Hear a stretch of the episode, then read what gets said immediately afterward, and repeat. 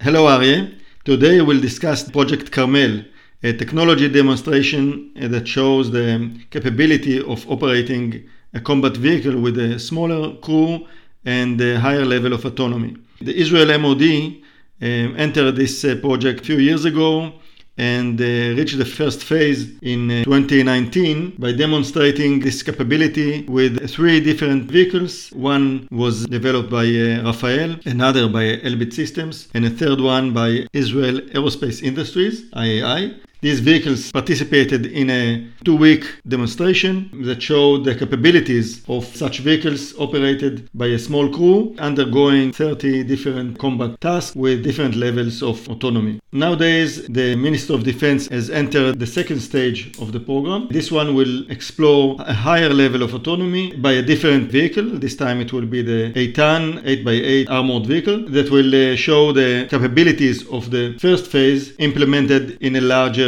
and more complex scenarios. This is a very uh, interesting program, very ambitious. It can be said very easily that the prototypes that were unveiled during the first phase are all based on the lessons of the Second Lebanon War and uh, carry very advanced systems. The idea that is the basis of the program is to enable the two man crew to operate along the battle with insight and protected vehicle, especially from snipers and anti-tank missiles. The operation will be based on an array of sensors that the vehicle will carry. An optional third team member will be capable of operating robotic ground vehicles in areas with very high degrees of danger even to armored vehicles. The mission defined by the Israel Ministry of Defense is to develop a fighting vehicle, or more correctly, a black box that can be installed in almost every fighting vehicles in the market that can they can adapt it to operation but a two-man crew with all the benefits of the sensors and the combined data that these sensors uh, collect in the battlefield. The aim is to develop this capability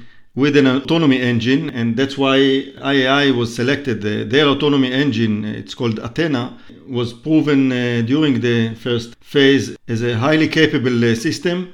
This is part of the reasons uh, that IAI has won this second stage. The whole concept is found to be quite attractive to other armies around the world, especially the US. In the US, Israeli industries involved in the first phase of the Carmel are marketing subsystems that uh, were uh, tested and uh, developed during this phase. Rafael, as shown in, in the recent AUSA exhibition, their new turret.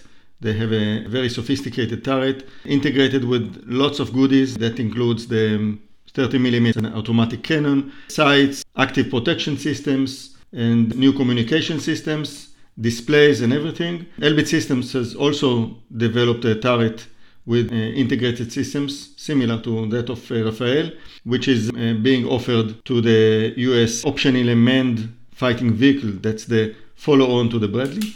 These next generation vehicles will use at least parts of the capabilities developed here in Israel. Yes, this is a very interesting program, and uh, many armies around the world are looking and following the uh, progress. I'm sure that in the next weeks and months we will have more details and we'll uh, follow it up and uh, share the information with you. Thank you very much, Tamir, and see you in the next podcast. Thank you, Ari.